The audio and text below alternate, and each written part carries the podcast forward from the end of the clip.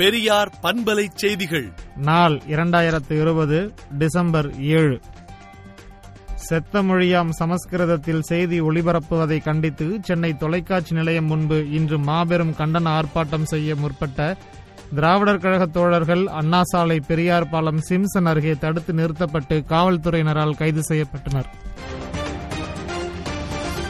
செத்த மொழியான சமஸ்கிருதத்தில் செய்தி ஒளிபரப்புவது என்பது கண்டிக்கத்தக்கது எனவும் நூற்று முப்பது கோடி மக்களின் வரிப்பணத்தை செத்த மொழிக்கு உயிரூட்ட செலவழிப்பது சரியானதா என திராவிடர் கழக துணைத் தலைவர் கவிஞர் களி பூங்கொன்றன் கண்டன உரையாற்றினார்.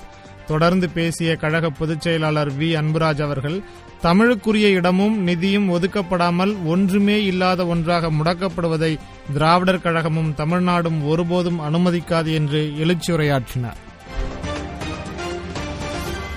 எஸ்சி எஸ்டி மாணவர்களுக்கு கல்வி உதவித்தொகையை நிறுத்த எதிர்ப்பு தெரிவித்து தென்காசி மாவட்ட ஆட்சியர் அலுவலகம் முன் விடுதலை சிறுத்தைகள் கட்சியினர் இன்று ஆர்ப்பாட்டத்தில் ஈடுபட்டனர்.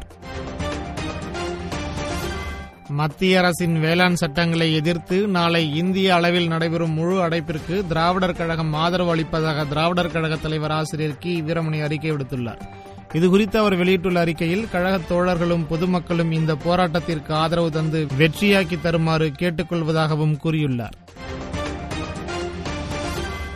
தமிழ் வழி கல்வி பயின்றோருக்கு தமிழக அரசு பணியில் இருபது சதவிகிதம் இடஒதுக்கீடு வழங்கும் சட்டத்திருத்த மசோதாவிற்கு எட்டு மாதங்களாக ஆளுநரின் ஒப்புதல் பெறாதது ஏன் என்று திமுக தலைவர் மு ஸ்டாலின் கேள்வி எழுப்பியுள்ளார்.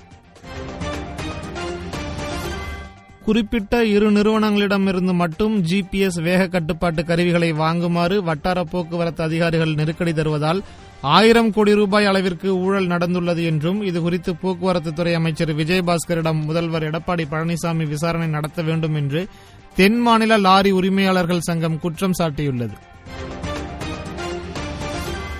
ஜாதிவாரி கணக்கெடுப்புக்கான புள்ளி விவரம் சேகரிக்க ஓய்வு பெற்ற நீதிபதி குலசேகரன் தலைமையில் தமிழக அரசு ஆணையம் அமைத்துள்ளது. புதிய நாடாளுமன்ற கட்டுமான பணிக்கான மரங்களை வெட்டும் பணிக்கு உச்சநீதிமன்றம் தடை விதித்தது.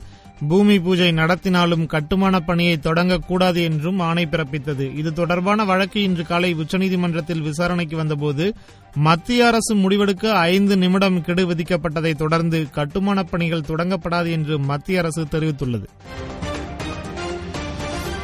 நாளை முதல் பிரிட்டனில் கொரோனா தடுப்பு மருந்து பொதுமக்கள் பயன்பாட்டிற்கு வருகிறது.